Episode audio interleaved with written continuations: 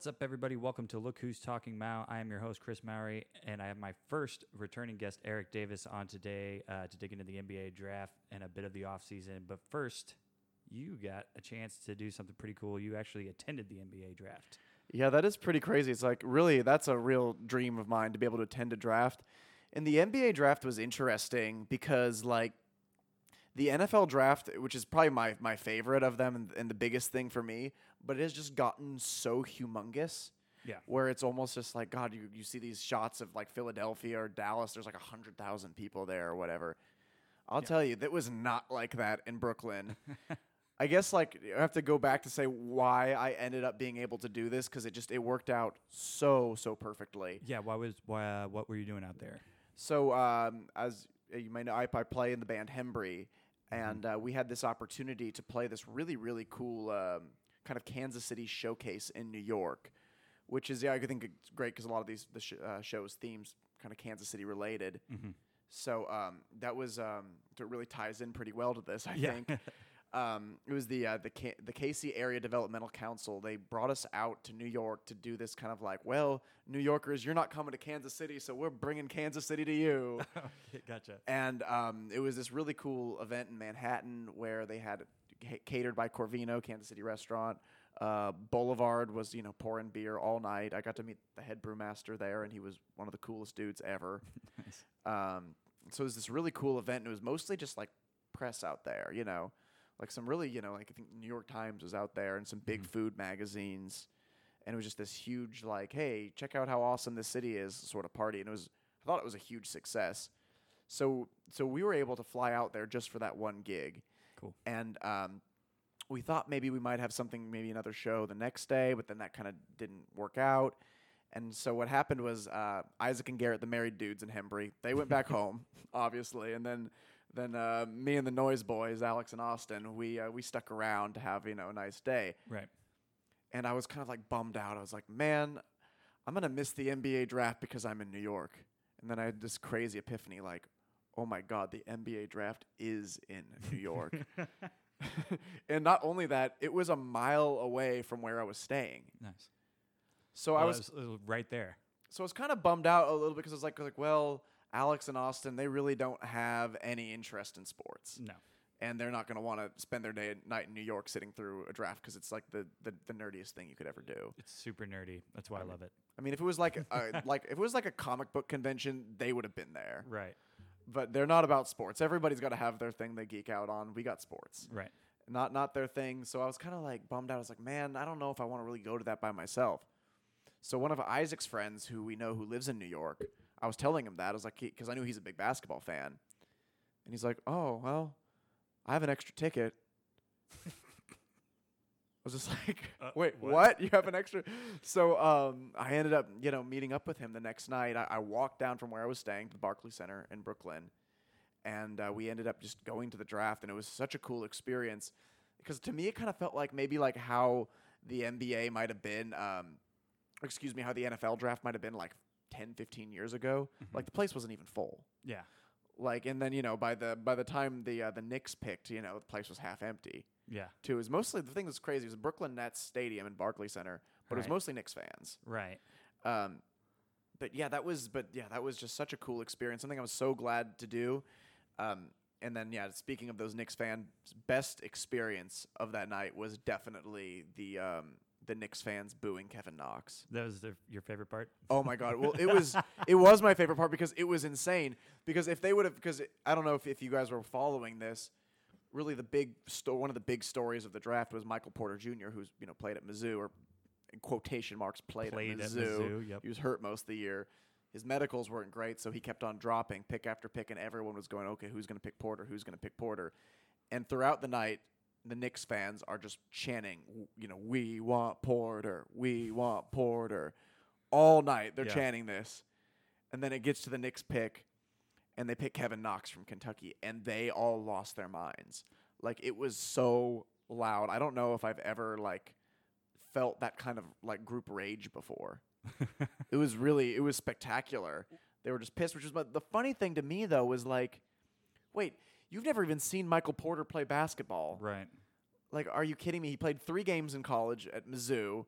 He played in high school. Like maybe you've seen some of his high school. Like you don't even know who this guy is or what he's capable of. Yet you are furious Yeah. that your team didn't pick him. Well, they were also furious that they picked Porzingis, Exactly. and that was that was something that drove me crazy on the telecast. They kept cutting to the Porzingis kid, mm-hmm. who was wearing Porzi- Porzingis jerseys, him and his dad now. And it was like, okay, that's annoying. And then as soon as they announced Kevin Knox, they both were like upset. And it's like, you guys. Well, it's, a- it's like this is a good sign, if anything, right?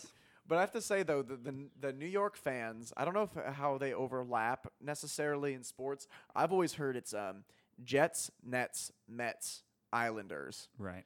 and then um, Giants, um, Yankees, Rangers, and Knicks. I think it, it fluctuates a little bit. Yeah. Just depending, but depending on the family and where exactly you might have lived in a few different places in New York. Because one of my favorite New York booing was um, was when they booed when they didn't take Warren Sapp and they picked the tight end Kyle Brady, and they were hundred percent right about that one. Yeah.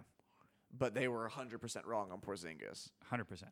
which is I think they're probably wrong about Kevin Knox too. And also, Yeah. did they have they not been paying it? They're going to the draft, but apparently they didn't pay attention to earlier in that day when Kevin Knox revealed that he was going to the Knicks.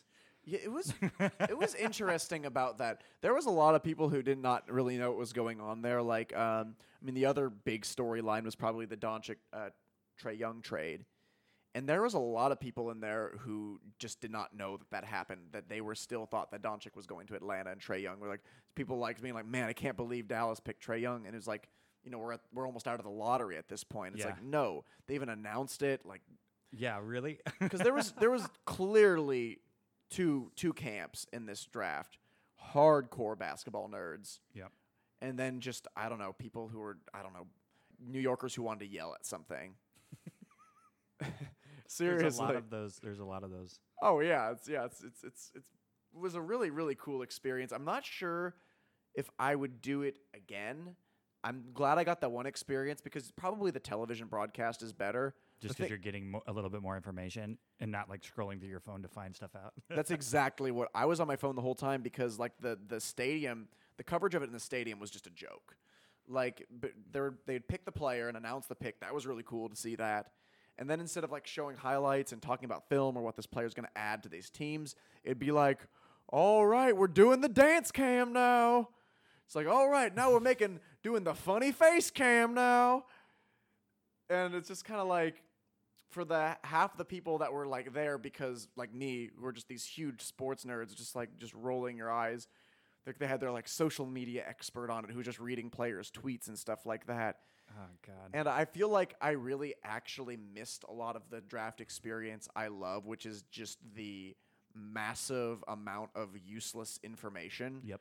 which just I don't know what for whatever reason just drives me as a human being is I just need to consume all of the sports information, and I was kind of lacking that. But what was really cool was I was sitting with some uh, Grizzlies fans and getting to learn about their team. Sit, my my buddy who I went with is a huge Dallas Mavericks fan. And man, the whole day he was just like, "Oh, I hope we get Doncic. Oh, I hope we get Doncic. Yeah. Like, we're not gonna get him. There's no way we're gonna get him." And then just his like ecstasy when the trade went through Yeah. was really really cool to be a part of that and i'm really glad i got to experience that So whenever I'm watching drafts, I'm usually not watching it with anybody that gives a shit. yeah me too so it's like my my draft experience this year was I had my laptop going with the Ringers um, draft watch party. parties, just like hearing all of their reactions, like Bill Simmons and all those guys talking about what's going on, and they're announcing picks before ESPN is. Because they're pulling it off of Adrian Wojnarowski's Twitter and Mark Stein's Twitter. so they'll tell you what the pick is, and then ESPN hasn't even done it yet.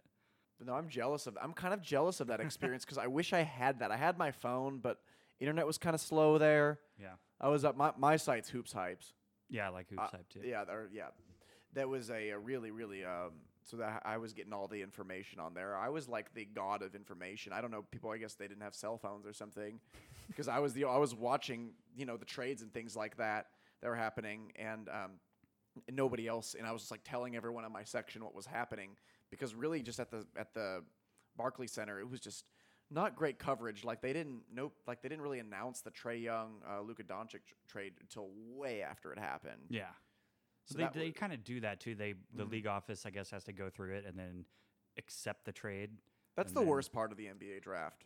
Yeah. Like in the NFL draft, the drama is so much better because you trade for the pick before the pick is made, Yeah. and it adds that extra intrigue to it. I think. Whereas You're the like, NBA well, who are they draft, going to take here? Yeah. it's kind of deflating. Like I don't. One of my least favorite thing about the NBA draft is seeing one of the basketball players go up on stage wearing the hat of a team that they know and we all know they're never going to play a game for Yeah. and that just kind of it just ruins the whole thing for me a little bit. Not not the whole thing, but a lot of it, and a lot of the suspense and the drama and the and the build up to that. And I wish they would change that kind of Yeah. the way they kind of changed how they got rid of tipping picks, which I think I like that. I'm a big fan of that. I know some people hate it, but I just love the, the suspense and the drama behind it. And I feel like that a lot of that gets can get lost for tipping picks or for having the trades go through way later Later. Yep. where and then it just gets confusing to where you're like, I don't know who plays for who. Yeah, we- a lot of the yeah. times, and it's hard to keep straight. So I was confused because I heard somebody say that uh, Antetokounmpo's brother is playing for the Mavs. And I'm like, when did that happen? I could have sworn he was drafted by the Sixers, which he was, but that was involved in a trade. So it was, it, I got very confused on a few players on where they were going and got excited because I was like, oh, that's a really good pick for them. And then turns out it's not. Well, the problem is the 76ers are good now, and they don't have room on their roster for five rookies and anymore. that's the, yeah, and that's the issue. Where it's like they have no. I mean, I guess they could stash some guys overseas and things like that. But that's just the thing. Like within the NFL draft, is you know those players. Most of those players are going to make the team. Right. They're going just to be on the team because there's more spots. Where in the NBA, it's like you got like 15 spots on your team, so there's just not room for everybody. Like adding, you know, two new rookies, and we haven't even had free agency yet. So it is a very next um, week. Yeah, I cannot wait for for that. Oh my gosh. I can't believe just how much of a year-round sport basketball has really become because next week is free agency starts and summer league starts. Yeah, summer league for me is I f- feel like one of the most underrated things in all of sports. Yep. Like it's of infinitely more interesting than like preseason games so are. much more interesting. um, because you really learn a lot about these guys in this league. Um, so, you know, we, we play fantasy basketball, uh, and and I picked Donovan Mitchell and Jayson Tatum and killed with those guys this year because I watched summer league and I could see that it was like, oh, these guys are ready to play right now. Yeah. It's not foolproof. I mean, there will be sometimes like Emmanuel Mudiay like went off one year and didn't really live up to it. I mean, Yeah. he's looks like he's kind of improving now. Yeah. But like, um, Knicks fans hope so for sure. Oh yeah, that could be. I mean, I he could be just developing slowly, but like he had a great summer league and didn't really make anything of it that season. But like, if you watched summer league last year, you knew about Donovan Mitchell. You knew Kyle Kuzma was going to be a better rookie than Lonzo Ball. You knew Jayson Tatum was going to be an instant star. Like that, you could just see those things and watch those things unfolding before your eyes. And that, and I cannot wait to see this year, um, to see to see who really stands out because it's almost as significant to me as the draft is. Yeah. Yeah, I I um I enjoy summer league a lot, and they're televising a ton of it this year. So it's gonna be on ESPN and NBA TV. Um, it's gonna be on a lot of different things. I think it's all in Vegas this year or something like that. Yeah, yeah, I believe so. All and all thirty teams, or I think all 30 teams have all teams thirty now. teams. Yeah, that's fucking crazy. Um, they need to do that with um the G League. Like every team needs to have a G League affiliate. I think they're close now. yeah, I- getting there. I think they might only have a few left. Like they just um, they're getting really really close. They're moving that direction. I just honestly I, I love what the NBA is doing and, and the direction their league is moving in. It's kind of funny. Another thing about being in New York was listening to New Yorkers uh, boo Adam Silver, the commissioner, and being like, Why? why are you booing him? Like he's done not, he's done everything right. He's the best commissioner in all sports, and it's just like, well, you're just New Yorkers, and you just want to boo somebody. You're just mad about Everything. I don't know how much rent you're paying or something like that to live in, you know, a box. Yeah. It's is the funny thing about New York is like, it was, it was great. Our trip there was awesome, but we went there back in November, Mhm. and we were staying in it with a friend who had a really small place, and it was like the whole band was staying in his place, and it was like zero degrees outside. I was just like, okay, fuck this city. This is the worst city in the world. It was just dirty and cold Yep. and miserable. And then I go back there in like the summer and it's 80 degrees and sunny. I'm staying in a really nice part of town. I'm just like, gosh, this is the best city in the world. It was just such an interesting experience in, in that way. Right. And, yeah, and I was just around, yeah, around like hip Brooklyners, and then you go to the NBA draft, and then you're like, okay, here's your here's, Here's your angry New New, York. Yorkers, just some you know some fat guy just like, hey, fuck you, Adam Silver. he doesn't like doesn't even know who he is, and It's just like I don't like I Oh. don't like you and I don't like your face. Yeah, yeah. Kevin Knox, more like Kevin Cox. I don't know. And you're just like, what is the, what is wrong with you people? Like I It's don't. too many people all around each other all at the same time. I guess so. I guess that that must be Just get it. sick of everybody. But yeah, that was uh that was just a really really cool experience though to be around. I mean, because I don't know, I've, I don't think I've ever been to a New York sporting event or anything like that. I've never seen the the Knicks, uh, Yankees, or anything like that. That's something I would love to do in the Yeah. future.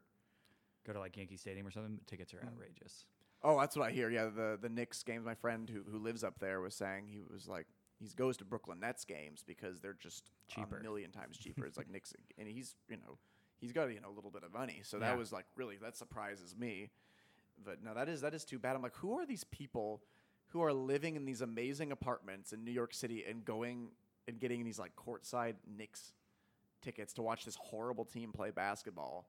It's the I same just- same question I have about the blows my high rises that are going into Kansas City. I'm like, who's living in these? Yeah, it's like how I mean, it's like I don't doubt that like a few people can live in these, but when Yeah. you're, there's so many of these, I'm like, Right. how are there this many people who can live in these places and and live this way? And it just it blows it blows my mind. Yeah, that's wild. Let's uh let's do let's maybe like run through the top ten and then we can kind of Oh, yeah. touch on some of the Yeah, some of the to. stuff that we like. Um, so DeAndre Ayton went number one. What'd you uh, what'd you think about that? I think I think they should have gone Doncic, but I think Doncic was the best player in the draft. I mean, that's just always interesting because I feel like more than any any other draft in any other league, basketball is so much about ceiling. mm-hmm. And DeAndre Ayton clearly has the highest ceiling Yeah. of all the prospects. I think that's pretty unanimously agreed upon that Doncic is while he's like sensational to watch and his basketball instincts are just through the roof. He does not have that athletic upside of a guy like DeAndre Ayton, which honestly though when you look at past NBA drafts and look at who gets taken and how many misses there are, Mm-hmm. Taking a guy who's a safe bet isn't a terrible solution. And him and Devin Booker in that backcourt could have been really, really fun. But I get it. I totally get the Ayton pick. They need a big man bad. He's got an incredibly high ceiling. They have the time to develop him and have him grow with their players. I mean, I think it's one of the more unexciting number one picks. Yeah. Because, I mean, he has some flaws in his game for sure. I mean, his offensive game looks really, really good. But he's soft. Yeah. He's soft. Like I think we, there's no way around it. He's soft on defense. Um, I mean, he's got he's got a little bit of fin- he's seven foot one, 250 pounds, and he almost plays like a little bit f- like finesse sometimes, Mhm. and and it's and it's strange to me. Yeah. They were saying that one of his comps is like he's like Boogie Cousins. I'm like he wishes he was Boogie Cousins. Like oh no, he's I'm no. I, that's I'm like Boogie just completely dominates the board and is like if he's down low, you he's gonna score on you. Like I just don't think Ayton has those skills. I, kn- I know we're saying this is like Demarcus Cousins has been in the league for a while, but oh I mean uh, Um, but I mean Demarcus Cousins coming out of school. I mean, he was he was a nightmare, and I don't really Yeah. feel that way about DeAndre Ayton. He almost to me like he's impressive for sure. His physique is very impressive. And I feel like it's almost like Andrew Wiggins, where it's kind of like a lot of the hype is about the athleticism and, And the where it potential. could be. Yeah, where it could be. Whereas and, and Andrew Wiggins was productive in college, but he wasn't a very to me. I was like, okay, he's gonna be fine. Yeah. But a lot of people were saying, oh, he's like gonna be Kobe Bryant. It's like you've never seen this guy play. Either of these people play. Obviously, it's like maybe physically they're similar. That's the thing. People are comparing Ayton to Joel Embiid, and Joel Embiid had that great tweet about it, where he didn't he didn't take kindly to that comparison, and I thought he was hundred percent right. Yeah, he's like I actually play defense. I mean, all they thought is, oh, uh, um, plus seven foot player who shoots threes, who can shoot a three. Like that's that's it. Yeah, that's not really a, a comp, it, or is more of a just like oh these guys look similar. But no, I do see where you're coming from. I do see where you're coming from. Where Doncic would have been an interesting number one pick. Absolutely, I think he was the safest player in the entire draft. There's just no way he's going to going to fail. And I mean, we we've got this on record right now, Yeah. and I think almost anybody would say that that if he is anything less than an average NBA player, they would be shocked. Yeah, He's just too talented. he's too smart. I mean, like if he's, I mean, worst case scenario, like Ricky Rubio, big, he's bigger, And yeah, but he's that's a competent NBA player. That's Yeah. that's solid. been around for ten years. I Yeah. mean, that's I feel like that that just could not possibly be worse than that. No. Um, uh, who do we? Okay, so Ayton was number one, uh, Bagley. and then Bagley to the Kings. Well, that was an interesting one because I thought that that was, I mean, that was one that was, I think, as much of an obvious pick as Ayton number one was. Because if you really were doing your homework, you realize that the um, Marvin Bagley was the only top prospect who gave his medicals to the Kings, Mm-hmm. and the only one who actually expressed any interest at all or meet with them about playing for the Kings. Right. And he's also, you know, that's a big man who has some offensive game is their biggest need too. Yeah, they need some offense. which I think the NBA draft is definitely not about drafting for need, but just the fit there was just too perfect. They he wants to be there, and that's all that really matters to them To is he's going to yeah. play there. Where I do feel like if Doncic would have expressed a lot of interest in playing for the Kings, I, they might have picked him Yeah. because he is a superior prospect in in my mind. Um, because so they too. both they both don't have the crazy ceiling of DeAndre Ayton. Mm-mm. They might both be better players in the long run, but they just don't have that same potential. So no, I that was that was what's kind of tough about this draft was there was no suspense at one and two. No. There was no interest. Everybody for days leading up to the draft knew it was going to be Ayton, and then it was going to be Bagley. And then the the interest kind of starts at number three. Right, exactly. Um, with Bagley, I think that maybe people are underrating him just uh, just a tad because he was uh, really good in college, and he was also playing in like the Drew League last year when he was a high school player and competing against NBA players in the Drew League. So Oh, it's like uh, I think he's going to be all right, and I think he's going to do. He's going to serve the role that the Kings need him to. It's just like we're going to give you the ball, and you're going to put the ball in the hole. Yeah, I think once again, I think he's just a very safe pick as well. Yeah. It's not a very sexy pick in, in my mind. It's just like, okay, he's this solid big man who played for Duke, and Duke just isn't.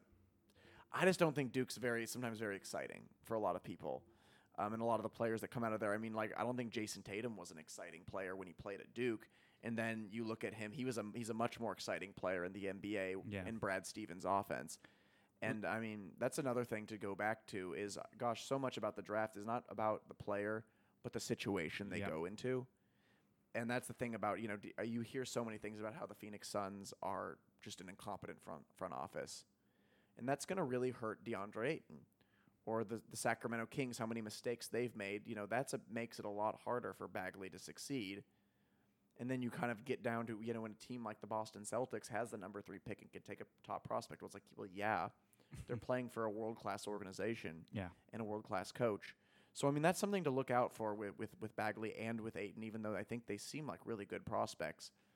You know the situations aren't aren't desirable. The Bagley and Sacramento, that's just such a good fit. Yeah, I think I think That's such a I good think fit. that's gonna work out. And people were like kind of complaining, and they're like, "Well, they have a bunch of bigs." I'm like, but none of them have like No. shown to be Oh no, like that's Willie. Cauley Stein is fine defensively, but other than that, what do you have there?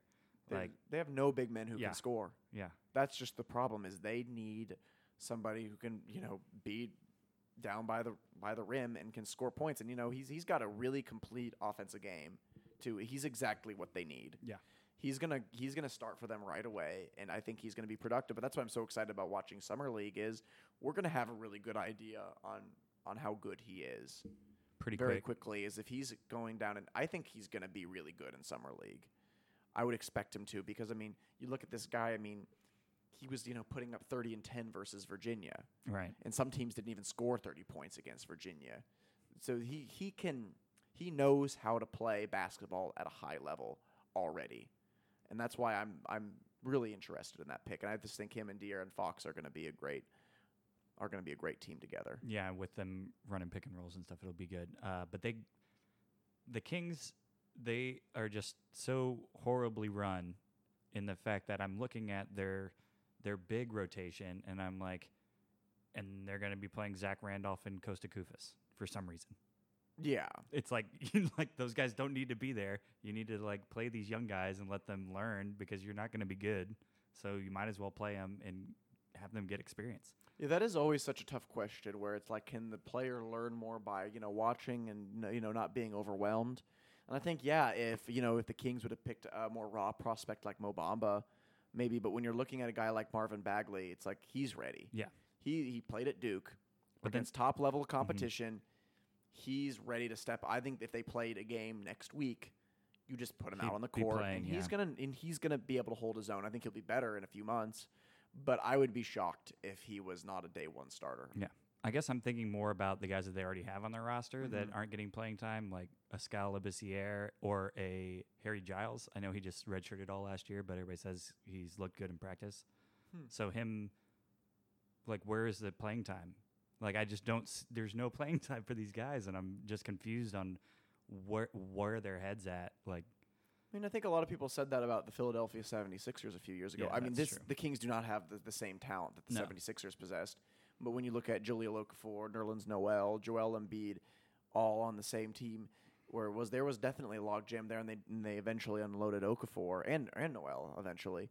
Um, where I think I can see a similar thing like that. Whereas I think, especially with the NBA draft, it's like we're gonna pick the best guy, and we're gonna sort out everything else later. It's just gonna work itself out. And I feel like that that's been the situation that's worked the best. Because I mean, we look at the Boston Celtics and the logjam they have at the wing position, yeah, where it's like, okay, you've got Gordon Hayward, you've got Jaylen Brown, you've got Jayson Tatum. You're like, how are these guys going to all play together? And then, you know, Hayward goes down first game of the year, and it's like, oh, thank God we have we All these drafted other these guys. other guys right now. And that's just, I, I think that's just that's just the nature of, of the game.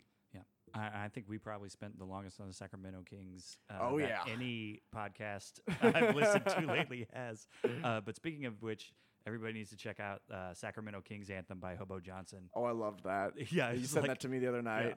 I ended up like listening to a lot of his other stuff, and I, I actually really dig him. He's yeah, he's kind of an interesting guy. It's like the first couple times I listened to it, I was like, I don't know if I like this. And then I like a few more times, I was like, okay, I, I'm, it's growing on me. And when I saw that, that specific Sacramento Kings thing was really, really funny. I mean, his emotion is just so real Yeah. and just so relatable. Or I just feel like so much music is just so much bullshit, and he's just so straight to the point and so honest. I would yeah highly recommend checking out his stuff. I, I really really like the one about like how he wants a record deal. Yeah. And it's like okay, every it's like what every musician is thinking, Yeah.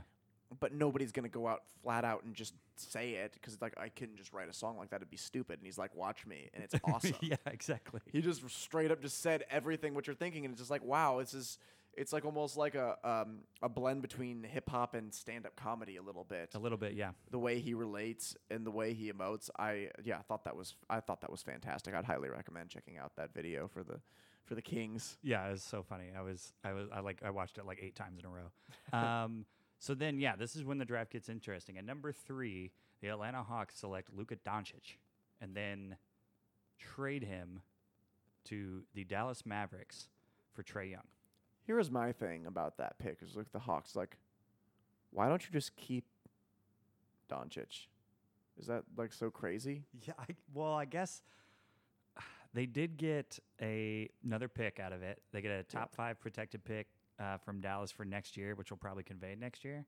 I would think that the Mavs would be good enough to Oh yeah, the Uh, get Mavs out of the top top five. Yeah. yeah. So um, you'll get a you'll get a pick somewhere outside of probably a lottery pick if we're thinking about it, or end of the lottery if they somehow make the playoffs next year, depending on what else they do. Um, and you get you just gained another asset, and you got the guy you wanted, which was Trae Young. I just I just think that Doncic's such a superior prospect to Trae Young. Yep. And for some, you know, we're you know our teams are in the Big Twelve. I watched a lot of Trae Young last year, and just like the comparisons to Steph Curry, I just think are so lazy. Yeah, and I don't think it's They're it's- so lazy. I don't think it's accurate either because No. the last he's shorter. Um, he doesn't have the ball handling ability. nowhere close. and he got shut down the like last half of the year. Like he, He was just- not scoring the same. His shot selection was just atrocious. I mean, they just gave him green light go. and I, that was definitely part of that had to do with that he played on a crappy team Oklahoma. with with, with a crappy coach. Yep. And I think that, that he got schemed out of games really quickly. And I think if, in an NBA team, you'd hope he wouldn't have. He's not going to have to carry the team like he did in Oklahoma. Right. But I just, just with him, I mean, he might be great. I just, I see, I mean, I could be totally wrong about this, but I just see Doncic as such a superior prospect where you're like, okay, he's 19 years old, he's uh, six foot eight, he's got incredible ball handling, he's got better court vision. Trae Young, hand it to him, he's got phenomenal court vision. Yeah. that's my favorite part of his game, is he's made some fantastic passes. But I just see Doncic as a player who's just you keep the pick, you you just keep Doncic. I think he's I he's that so, too. special of a player, and the Mavs just got a total steal there, only giving up a first round pick that's top five protected. I think they're going to be really good. I mean, I mean not really good, but I think they're going to be really interesting next year. I just love the way he fits with uh with uh, Dennis Smith Jr. and I just think they just they just I think you make that trade Yep. over and over and over again, And I and think we'll it, see. I, I we'll think see it, I, with Trae Young. yeah, and I think it. I think it just makes the them getting another pick. I think just makes sense for the Hawks because they're going to be true. they're going to be bad for a little while, um, and so gaining assets is you do it. If you can gain assets, you pretty much take it. And then they pick Kevin Huerter in the later in the draft, and it's like okay, he's like kind of like Clay Klay Thompson, comp, yep. and the guy from Atlanta's from Golden State, and it's like okay, I see what you're doing here. And I mean, maybe they're just yeah, committing to Travis Travis Schlenk, uh, and then they take Omari Spellman later in the draft, which is he's a big that can shoot. He's probably the second best shooting big in the draft. It feels a little bit like um, when Scott Pioli came to the Chiefs and just started to try to like recreate New England Mm-hmm. a little bit with Atlanta. Yeah, Or I'm just kind of like, oh, you're just like kind of getting like, oh, we've got Matt Cassel, like he's gonna be a poor man's Tom Brady, and you know that just that sort of that's what it kind of feels like to me. Where I just, I mean, yeah, I think that they they have so much work to do. yeah. I mean, Where I it's gonna like t- it's gonna take quite a while, but I mean, they're going to be a potential for a number one pick next year. I think they they're going to be in that running, in my opinion. I mean, especially if they're going to get rid of Dennis Schrader, which it sounds like which is what they want to do. yep. Which I also have a question about later. Ooh, can't wait. um, yeah. So and then uh, in between in between the three and five, uh, number four, Jaren Jackson Jr. goes to um, the mm, Memphis, Memphis Grizzlies, Grizzlies. which which was so fun because I was sitting with a bunch of Grizzlies fans. Yeah. And I and I love that. and Going back to the Chiefs comparison, is they the Memphis Grizzlies are a little bit like the Kansas City Chiefs of basketball, where they're they're pretty overlooked. Nobody really thinks about the Grizzlies very often. I mean, they're they're always they're never bad necessarily. except for this year, This year they were pretty bad, but like they're rarely bad. They're but they're never very good. They just kind of are there. Like they're never bad enough to really get like a top top pick. yep. And when they do, they get someone like Hasheem Thabeet, um, Ugh. which was yeah one of the worst draft picks in the history of the NBA. And then they go and they make this the maybe the the one of the more unsexy picks in Jared Jackson Jr. But I think that was just a fantastic, fantastic pick for them. And then they, they got Jevon Carter later, which I just thought was just a perfect Well, yeah, they're just they Memphis pick with defense. yeah all defense. I love Jaren Jackson Jr. too. I think he's gonna too. be. I think he's gonna be really great. A I think- perfect fit next to Marc Gasol and Mhm. to take over because he's getting towards the end of his career. I thought that was just a really solid pick. I know it's funny. All the Grizzlies fans they they all wanted um, they wanted Doncic, they wanted Bomba, they wanted the more sexy pick. But I mean, Jaren Jackson Jr. I mean, you're talking about an 18 year old, seven feet about, and he can he can shoot threes. He plays great defense already. He played for a great coach in Tom Izzo. Mhm. I thought that was just a fantastic, perfect pick for for Memphis. Yeah, and his de- his he's probably the best defensive player in the draft, uh, besides maybe Mo Bamba. Yeah, yeah, I would say. Yeah, I mean, what his block rate was higher than Bamba's, I believe. exactly. Um, no, he's a he's a really really exciting pick, and even though it kind of just it's just something about Memphis, you know what I mean? Yeah. Um, but I think they should be yeah that that should be a more exciting pick for pe- and people would should be talking about it more because I just think that was just a perfect fit, and I'm really really curious. Although I think it is a guy where he might take a little bit more time to develop and adjust his game to the NBA, whereas like Mm-hmm. But Marvin Bagley, 18. yeah, exactly. Marvin Bagley, I think, is going to be putting up numbers and playing good minutes right away. Jaren Jackson, I wouldn't be surprised if we didn't see too much of him. hmm If they kind of really eased him in a little bit more, so than maybe some other teams might with their young guys. And they have JaMychal Green there, Yes. who was their starting power forward last year. They're just Uh, a, so yeah, you know, the, it'll be fine. He'll come along and he'll be. I think he's gonna be a really good player. and that's just so awesome about the NBA is we're gonna see him like in two weeks. Yep. Summer we're, league. we're gonna so many of these questions are gonna be answered. Like this podcast might not even be out by the time we know the answers to this. I don't know. We'll see. We'll find out. Uh, so here's a lot of questions coming up here. Uh, number six, they take Mo. The Orlando Magic take Mo Bamba. Is that the most Orlando Magic pick ever? Yeah, and Just- I'm just like I'm a little. Uh, I'm I'm like a semi Orlando Magic fan. Really? Yeah, uh, because I was I'm a huge Vucevic fan, and Oh, I knew that. Yeah, and then um, Aaron Gordon I started really liking, and then they drafted my favorite player of the- draft last year, Jonathan Isaac. And the worst player in my fantasy draft, because I was sure Jonathan Isaac was going to be putting up huge numbers. Right, and then he just he got hurt. He got hurt, and he's you know he looks he looks solid. He knows what he's doing out there. Yeah. But I thought he was going to be putting up the numbers Aaron Gordon put up for them. Yeah, And he just didn't. no, And now you. he's you pretty add, young though too. So It just the Magic. They obviously they have a plan here. They want these long, tall, athletic big men who can shoot. oh, that's so weird. I wonder where this uh, this uh, GM might have learned some of that. Oh, that's right, he was at the Bucks. Yeah. So that's where they're doing literally the same exact thing, sort of like how Atlanta was doing. But then this now it makes it a little interesting. So their centers are, uh, you got to assume I would be starting Mo Bamba. Uh, but I would hope so. but I love Mo Bamba. He might Yeah. be my favorite player in the whole draft. Honestly, just like personally, and just like watching his interviews and his game. he's game. very very smart. I watched. I got to see a good amount of Texas games, and I just I really like and I really respect his game. Where people are talking about the DeAndre Ayton to Joel Embiid comparison, it's like okay, I really feel like Mo Bamba w- would be a better comparison because his. I mean, we talk about upside, a seven foot ten wingspan. I mean, I know he didn't have quite the production, but when we talk about a draft that's just so reliant on upside, Mm. I mean, he's really, really up there. Yeah. When talking about a guy like that who can shoot and has a really just a world of potential. I mean, that's what I liked about. I liked this pick for Orlando because it would have made sense for them to say, "Hey, we need a point guard more than anything. Yeah, That is our biggest need by far. But we're gonna pick the best guy and the guy who fits the way we play basketball the best." So I'm happy for him that he ended up in that situation. I would have loved it though if he went to a bigger market where I could have seen him more. I think I would have. I was really kind of secretly hoping he was going to maybe fall to the Chicago Bulls. Oh, okay. That was kind of my hope. Was I really wanted to see? I wanted to see him there and see like the Magic do stupid like something stupid like take a Gilgeous-Alexander or something like Yeah. that. Which I, I like him as a player, but at that spot would have been terrible. Yeah. But um, they were smart and they stuck to their guns and they they made a great pick. So they take Mo. So now they're they're centers that they're paying an awful lot of money to. Uh, Mo Bamba, Nikola Vucevic, and Bismack Biyombo.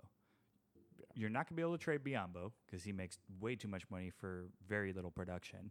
But I still feel Terrible I signing. right, exactly, and I still feel like Vucevic is like one of the most underrated players in the league. I mean, you could trade Vucevic and get something pretty good. Do you think you could get Dennis Schroeder?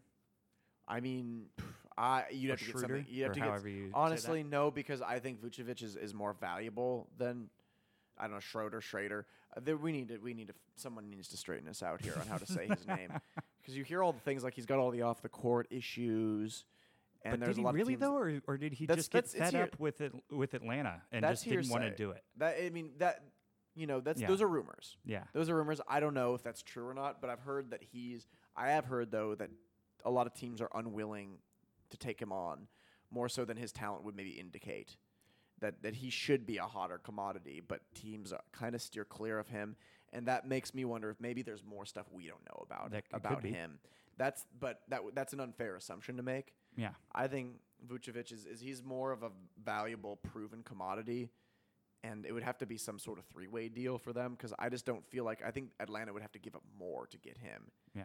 And they're not really in a position to compete right now and make a deal like that.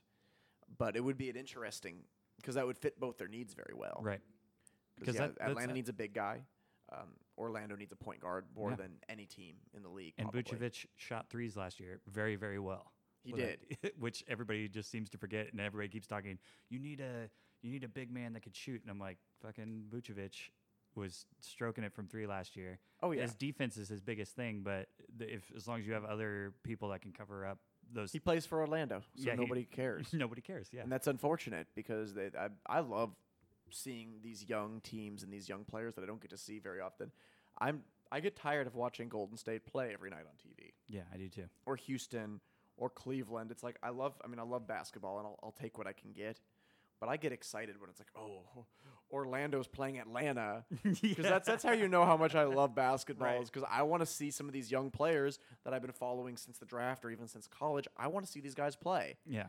and and I'm very interested in that and to see where where Orlando is going to go after this. But I like their plan. I think that I wouldn't be surprised to see them take some step forwards because they have a plan and they're sticking to it And they they and I like it. I I think that uh, point guard is going to be addressed in uh, free agency or via trade because Oh, they have to because they only have Who's gonna go to Orlando to play point guard though? Like Isaiah Thomas.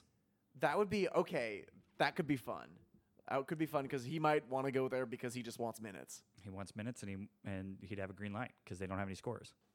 Okay, I could. They have Fournier. oh, I could get into that.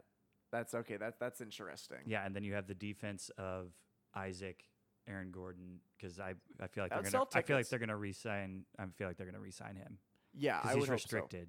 No, they they definitely are. They'll I mean, just unless match they get a whatever. deal that just unless something blows them out of the water. But I just can't see what that would be. I can't either. There's mean, that's nobody one else of that those- has the m- money. Pa- Pacers maybe, but yeah. I mean, and I feel like they would match up to a pretty high amount because he he looked He's still- fantastic. he's still a kid. He's still. so he's- young. I think he's like 20 or 21, maybe.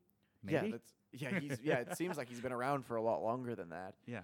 But no, he he's got a great ceiling. It's one of those things where it's like, oh, some team goes and gives him a max deal, and you're like, for Aaron Gordon, Yeah. it happens every year though. But he averaged seven, like 17 points a game this year, and was shooting really well from from the three point line. Oh, as long as he just keeps getting better. He was one of the most exciting young players in the game, but unfortunately, he plays for Orlando, so you never see him. Right. And then we spend a lot of time talking about him because Yeah, everybody's so interested in uh, in uh, in the Orlando Magic. It's just so great as we have a basketball podcast right now, and we don't even we don't even talk about LeBron James. Haven't We haven't barely mentioned we mentioned we we, might mentioned here in a Steph. Curry to compare him to a, a draft player who we feel like was unfairly compared to. Yeah. But that's not what we talk about here. We're getting into the nitty gritty. We're getting Right. into the nerdy stuff, and that's what I love about this. Yeah, that's the best part. Oh, Uh, definitely. So something I was I was a little bummed about um, was the Chicago Bulls take Wendell Carter Jr. at number seven. That was really my first shock of the draft. If you remember, I'll, I'll well, if you remember, I'm gonna never let you forget that you are the sole witness to me last year calling the first 13 picks straight in the draft. Mm-hmm. I was, I had six straight on this one, and that Wendell Carter one just blew me away. I'd been hearing reports that he was going to go higher than people thought, but I just, just Michael Porter Jr. there made a lot of sense, and we didn't see. I did too. Por- Michael Porter's medicals, we, we didn't have access to that. It's probably really bad. They're probably really bad. That's because otherwise there's no other explanation for why he fell that far.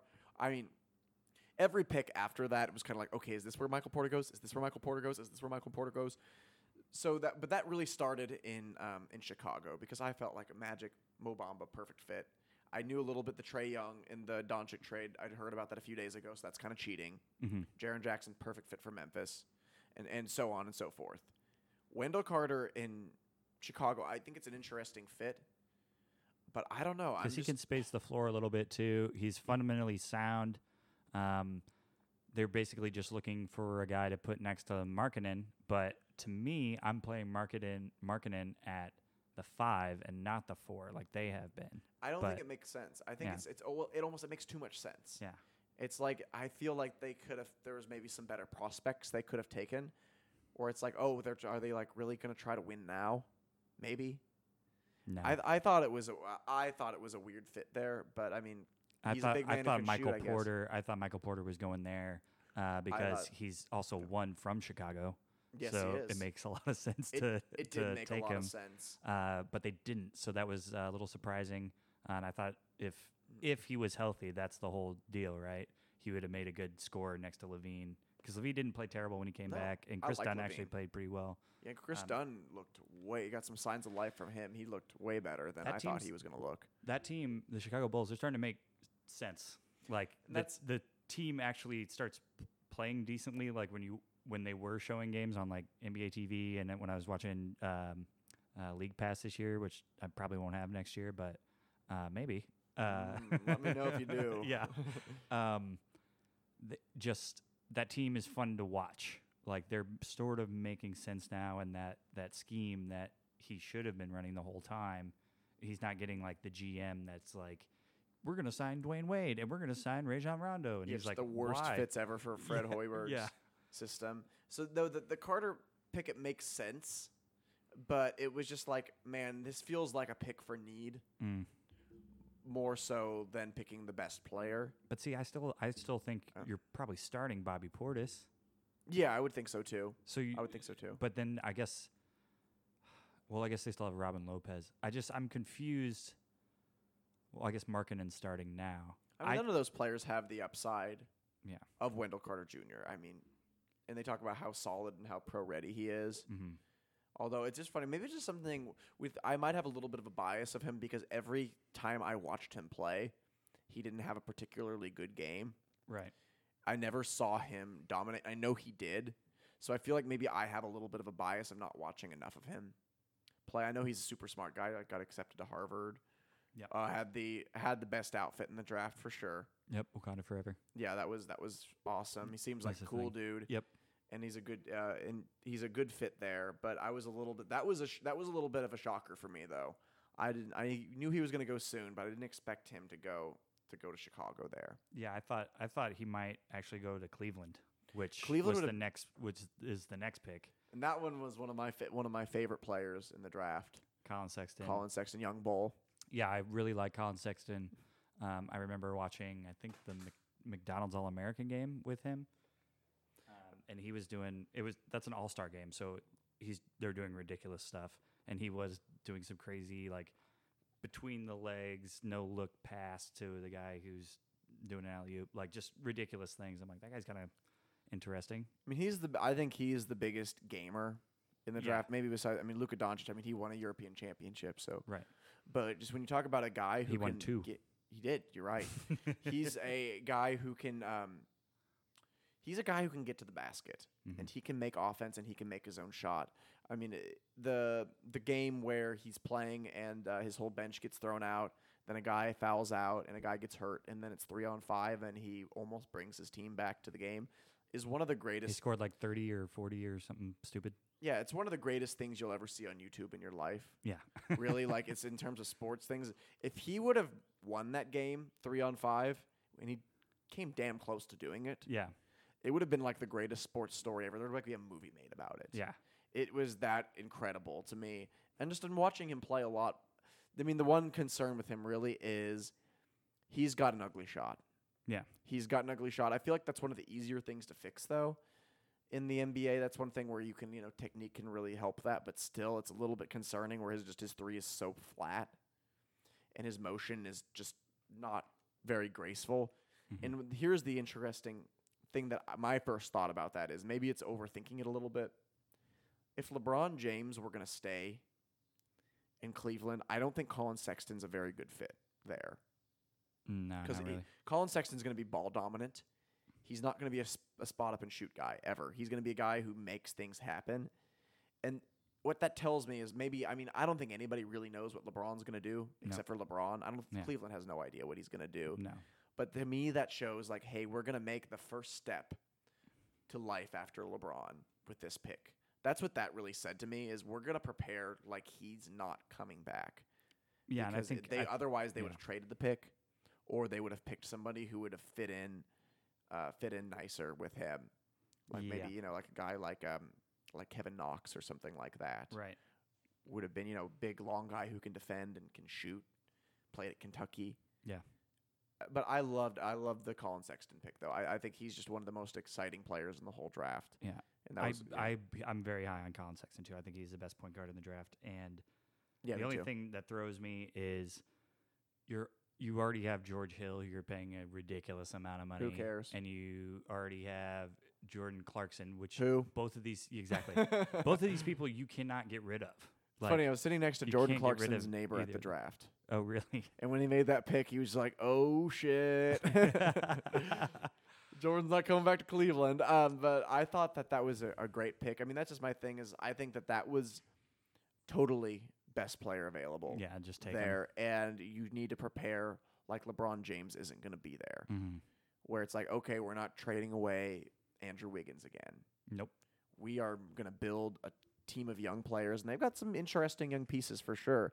And I think that they really cashed in big on that um, Kyrie Irving trade, getting somebody who has that kind of scoring potential. I mean, he's not the same kind of super prospect as Kyrie Irving, No. obviously, but I think that that return with Collin Sexton looks a lot better than it, when they came out with eighth in the lottery. Yeah. That looked like, oh man, they really lost out. But then you come back with that, and I'm like, hey, that's pretty sweet. That's a great consolation prize. Uh, and then so number nine is Kevin Knox to the Knicks. And then as we already covered that, that was just such a crazy moment. I actually have it on my phone Yeah. right now. Um, the the just the people going crazy, because yeah, that was the thing. Was it was we want Porter, we want Porter the whole time. all night, and then they pick Kevin Knox, and you know, I don't know how how you feel about this, but I mean, Kevin Knox has a very high ceiling. He's 19 Yeah. years old. Does he have the same ceiling as Michael Porter Jr.? Do you think No. I think Michael Porter Jr. could legitimately be a star player. Yeah. And that's why I kind of feel the New York people on this. Where I feel like it's like, okay, you've got a guy who could legitimately be like a superstar player. And I don't see Kevin Knox as that. I see him as a much safer pick, though. But we don't have the medicals though. We don't have the medicals, though, which must have been horrible. I'm sure there's like, um, from what Brian Windhorst had said, there was several teams that were told by their doctors not to touch him at all. no, yeah, back problems for a 19 year old. I mean, that's Yeah. terrible.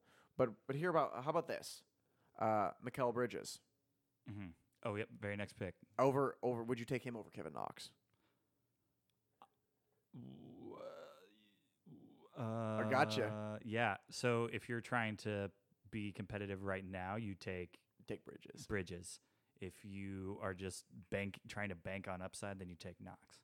or Michael Porter, even further than that. So it's kind of Right, like I feel like you've got these three wing players all pretty close to each other. Kevin Knox, I feel like, is kind of in the middle of that, where he does not have the same ceiling as Michael Porter Jr. But Bridges would have been a much safer pick.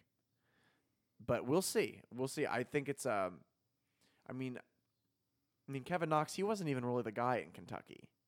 I mean, I know he's he's young and he has a lot of upside, but I just I feel like it's like you're gonna go one way or the other. I think he was supposed to be the guy, and it didn't just the no. didn't really work. I feel like you go one way or the other. You get the safer guy, which Bridges I think was much safer, or you go all out and you go for the home run pick, and Michael Porter Jr. So that's why this was a little bit of a strange pick to me. Would you take Logically. Would you take Miles Bridges over Kevin Knox? No, You would not. no, no. I like Kevin Knox more than him, Hmm. but I know that's I don't know. I think I might be lower on Miles Bridges than a lot of people are, though. Yeah, I'm pretty I'm pretty high on him, but he went to the Hornets, so he's screwed. Yeah. Uh, anyway. oh, what? He's got Devontae there. They're gonna be great. Oh well, yeah. Oh, they did get Devonte, who I thought was going to the Hawks, and then I got really excited, and I was like, "Oh, I think I might actually like the Hawks." And No. then he got traded. No, like, I "Oh, mean. I think that I, I liked. I mean, he's from the Carolinas, so I think that's Oh, a yeah. cool fit for him. But that was that was this is where yeah. So we so this is where the draft really got interesting. Was at number ten. yeah, this is uh, the saddest story in the draft uh, when Mikal Bridges, uh, who his mother works for the 76ers, Played at Villanova. played at Villanova in the Philadelphia area, and gets drafted by the 76ers. It's like an amazing story. And then that story lasts for five minutes.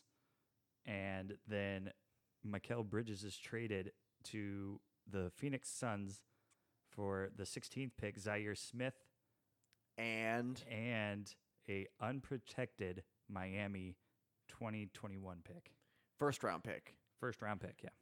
And so what I've heard, so this is one where I didn't know this happened immediately. I wasn't paying uh, paying as much attention. Maybe I was chatting it up or something. So I didn't really know that this was going down until a little bit later. Um, what I've heard is is that Philadelphia did have the intention of keeping Bridges. Yeah.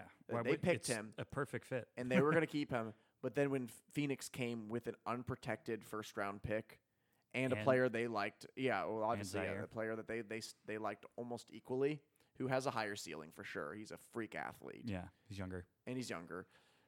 That they just couldn't turn it down, and that was just such a bummer to watch. It just seemed like because Bridges, I feel like would have slid in and been a starter day one. I really feel that way. Oh, like he would start over Covington? I, I think I don't like Covington at all. I think Covington has Mm. terrible shot selection yeah, he does. and I think he's a ball stopper too. Bridges would have just with him and Ben Simmons, he would have been able to slide in day one, Joel Embiid, and just have been a contributor right away. And that would have been so cool to watch. It just it just seems it just seemed so destined to be. I guess they just think Zhaire can just do the do sort of the. He, he's Like- not going to be able to shoot like him for sure. And I thought Zhaire Smith was such a good fit for the Suns too. Yeah, It just those two it just it doesn't seem right to me. It just it seems wrong because Zhaire Smith seemed like he's okay. You go with the young guy with more upside, higher ceiling, and then this guy who can start playing right away and be a contributor on a playoff team immediately, and this champion player. Yeah. like that just but the pick. But like the you pick can't, just- you yeah. can't say no to that unprotected. it's still Philadelphia we're talking about here. Yeah, you can't. And it wasn't. Mhm. It's freaking. Um, uh, who's my- Brett my- Brown? Brett yeah. Brown was the one who's who's making the pick. It was, or you know, it's not even. It's not even. He's the acting GM. He's It- the head coach. Yeah, I mean, because it's like you look at we don't know what Miami's going to be like in 2021. Yeah. That- they might have gotten the first pick in the draft. We don't know that. We'll, we'll vi- revisit that. That seems like a long ways away. Like, But, the, like, Roy- the you- Royals are supposed to be good by that time. Yeah, but if you think about it, like, what do what does Miami have? They don't have anything. They don't. so They've got Whiteside who's older, Dragic who's older. They could be a they could be a team. terrible team by then. I don't know. That's so far away that that's difficult to project. and they're trying to shop Justice Winslow, and they're not going to get anything for it. You know, so it's No. like, I just I I understand what the Suns are doing, and I kind of like their makeup. Let's just actually let's just jump right into that. Uh, so the haul that the Suns got out of this draft was DeAndre Ayton, Mikal Bridges, and Elie Okobo, who is a great shooting point guard. Like, he can shoot really well No, and it- it just seems it seems like they have like built a young core here that they can still like see how this year goes with Marquese Chriss and Dragan Bender and uh, whichever one of those is actually pans out then they can move the other one. It's yeah, probably going to be Bender. I who or could honestly. But I Chriss think is a better good. defensively. There's a good chance it's neither of them too. That's true. Um, they've they're they're in a tough spot right now. They got a bunch are. of kids. They are. They're in a tough spot right now. They need to do what they I would like to see them do is go out and see if they can just get some sort of veteran presence to be on that team. They have Tyson Chandler and Jared Dudley. I mean, I guess that is true. They do have that. But just more of that, like because Yeah. you know, in seven the 76ers did a similar thing. Yeah. I, I would kind of like I'd be interested to see that, and, and I think it's important at one point you have these young players, you have all these great young pieces, where there does come a point where it's like, okay, you have to start learning how to win games, Mm-hmm. And that's doesn't seem like it's probably this year. No. It's probably, but it that's just the thing about basketball and, and all these when we talk about the draft, such a huge factor. I, I go back to this over and over again, is is the coaching, and the environment and the culture of the team. And then I don't know. I know we were only doing the top ten, and so we're not going to get to my favorite pick in the draft, Which is Lonnie Walker to the Spurs, oh, that is one of my favorites as well. Because it just it's one of those things where it's just like that. That's like Donovan Mitchell to the Jazz last year. Yep. was honestly Donovan Mitchell was sensational. I don't think if he goes to the Lakers instead, he doesn't have the year he has. I think he still would have been great. Or if he goes to even even Philadelphia, he might I think would have been good there, obviously. He would have been great in both those situations. Yeah. But that situation Utah was just so perfect for him. And that's where I kind of feel like with with like Lonnie Walker where it's like okay, you got this really talented player going into the best organization some people say in all of professional sports. One of the greatest Mm, coaches who's ever lived yes. and there's there's minutes for him now. He's on an aging roster where he's going to have the ball in his hands and he's going to get to go out on the court and learn from the best while playing the best competition. And I feel like it is a very similar situation to that.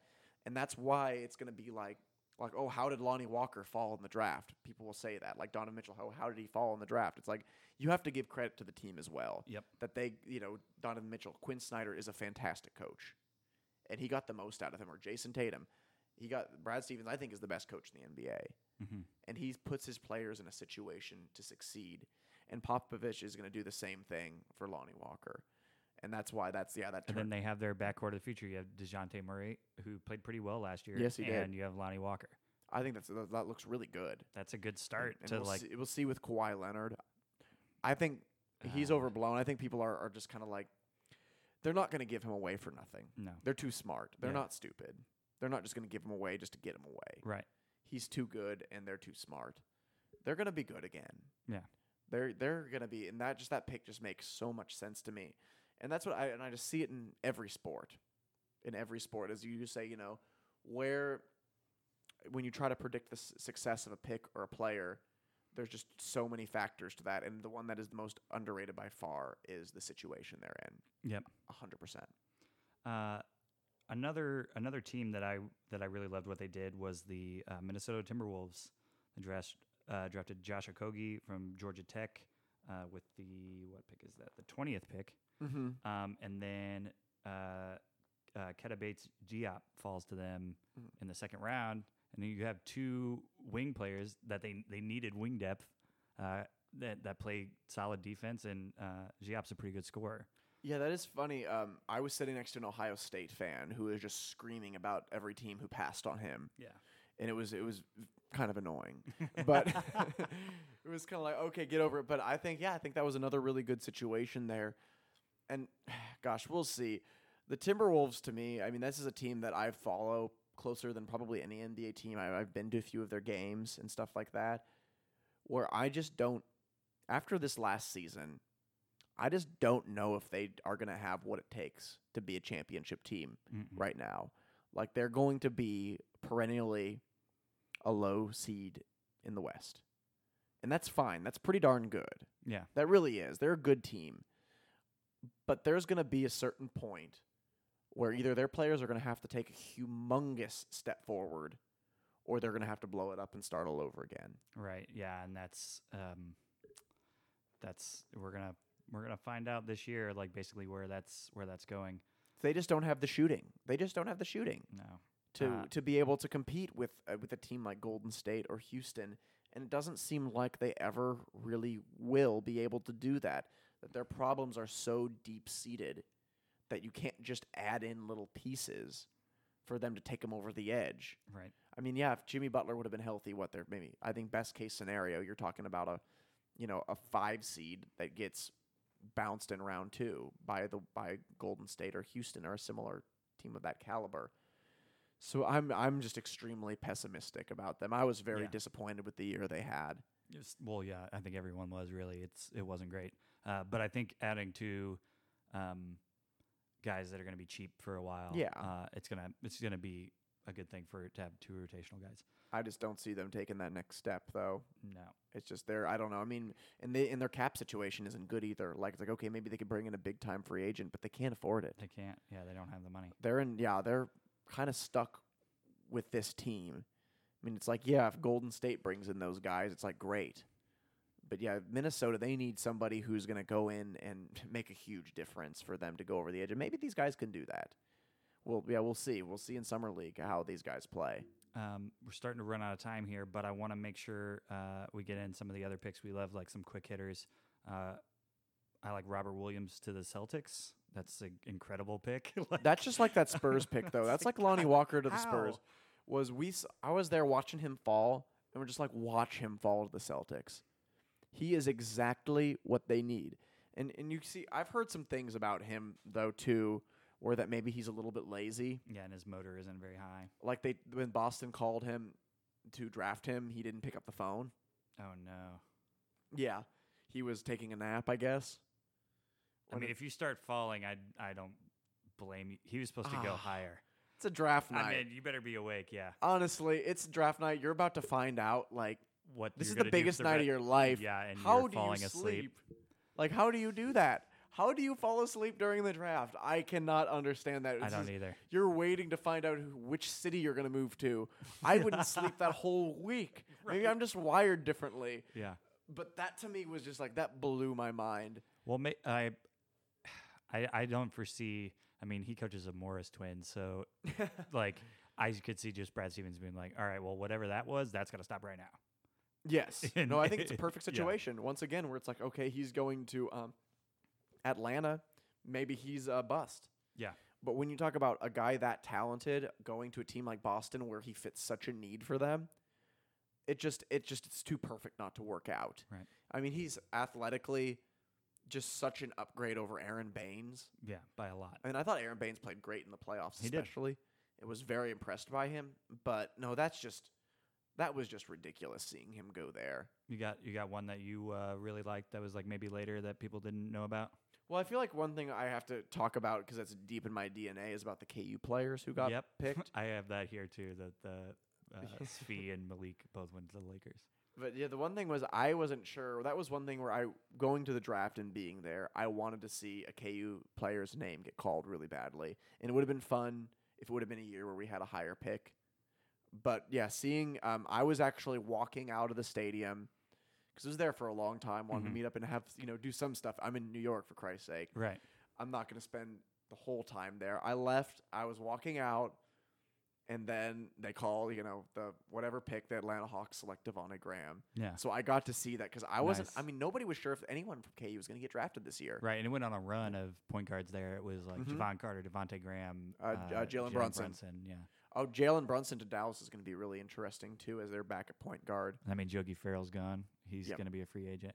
So that's going to be. I think that's a real. That was a, that's another pick to go back. But to get back to Devontae, um, was that was a really um, that was a really cool moment for me to see that, and then to see him immediately get traded to Charlotte was um, was really really cool because I, I know he's he's from that area. Yeah. And then uh, I and then I'm on back on the subway going going back to meet my friends, and then I see on my phone that Mykhailiuk got picked shortly after. by the If, Lakers. if I would have known they would have gone in that area, I probably would have stuck stayed. around. I heard Mykhailiuk really was just incredible in his workouts. I don't understand how he fell so far.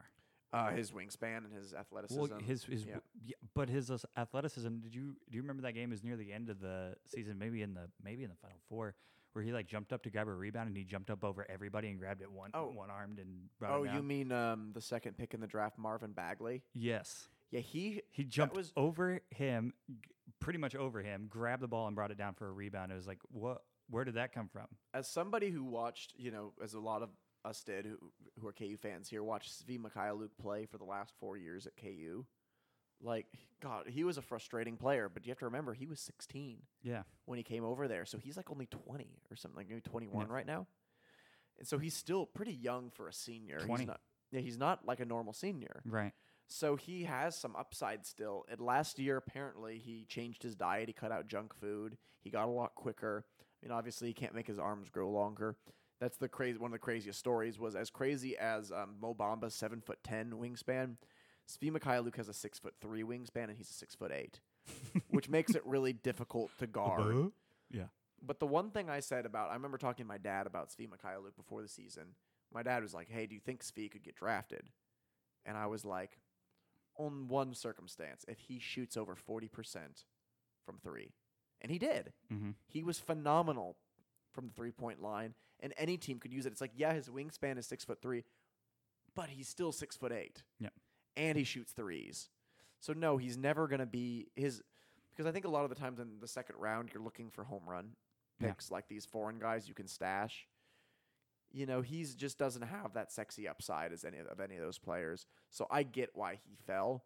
I was just really happy to see him draft because it's like he's I mean more than any some player from, you know, Africa who's, you know, never played against real competition in his life. Mhm. You're talking about a guy who played in the Big 12 against top competition, went to the Final Four. He's six foot eight. He can shoot lights out. I mean, yeah, why not take a guy like that in the second?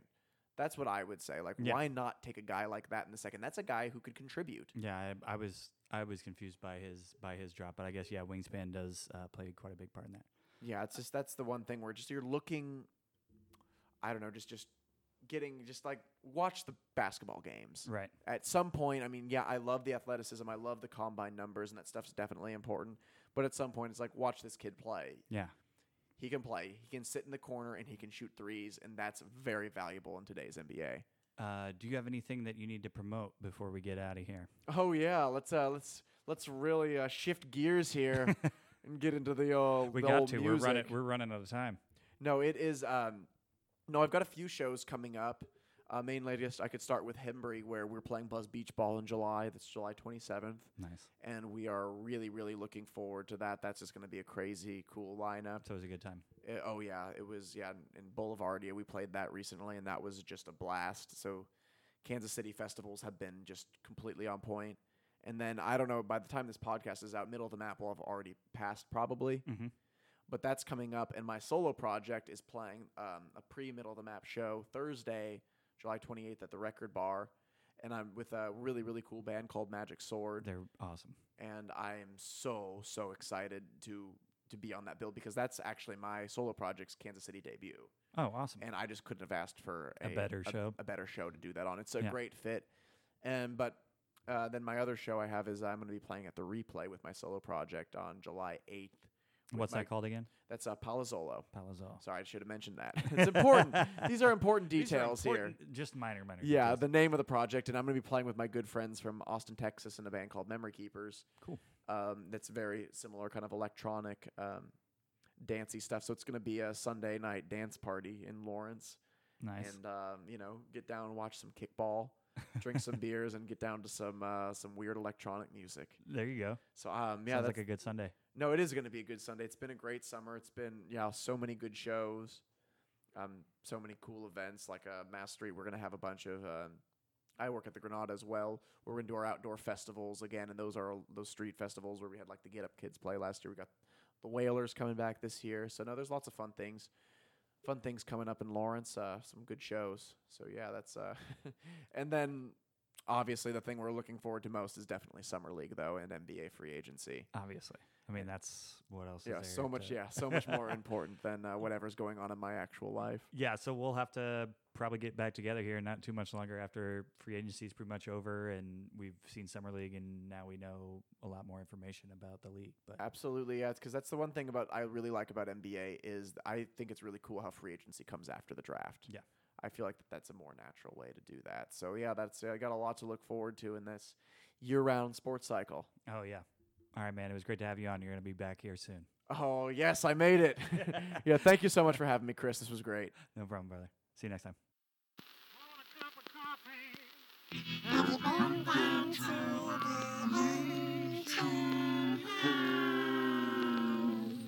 Have you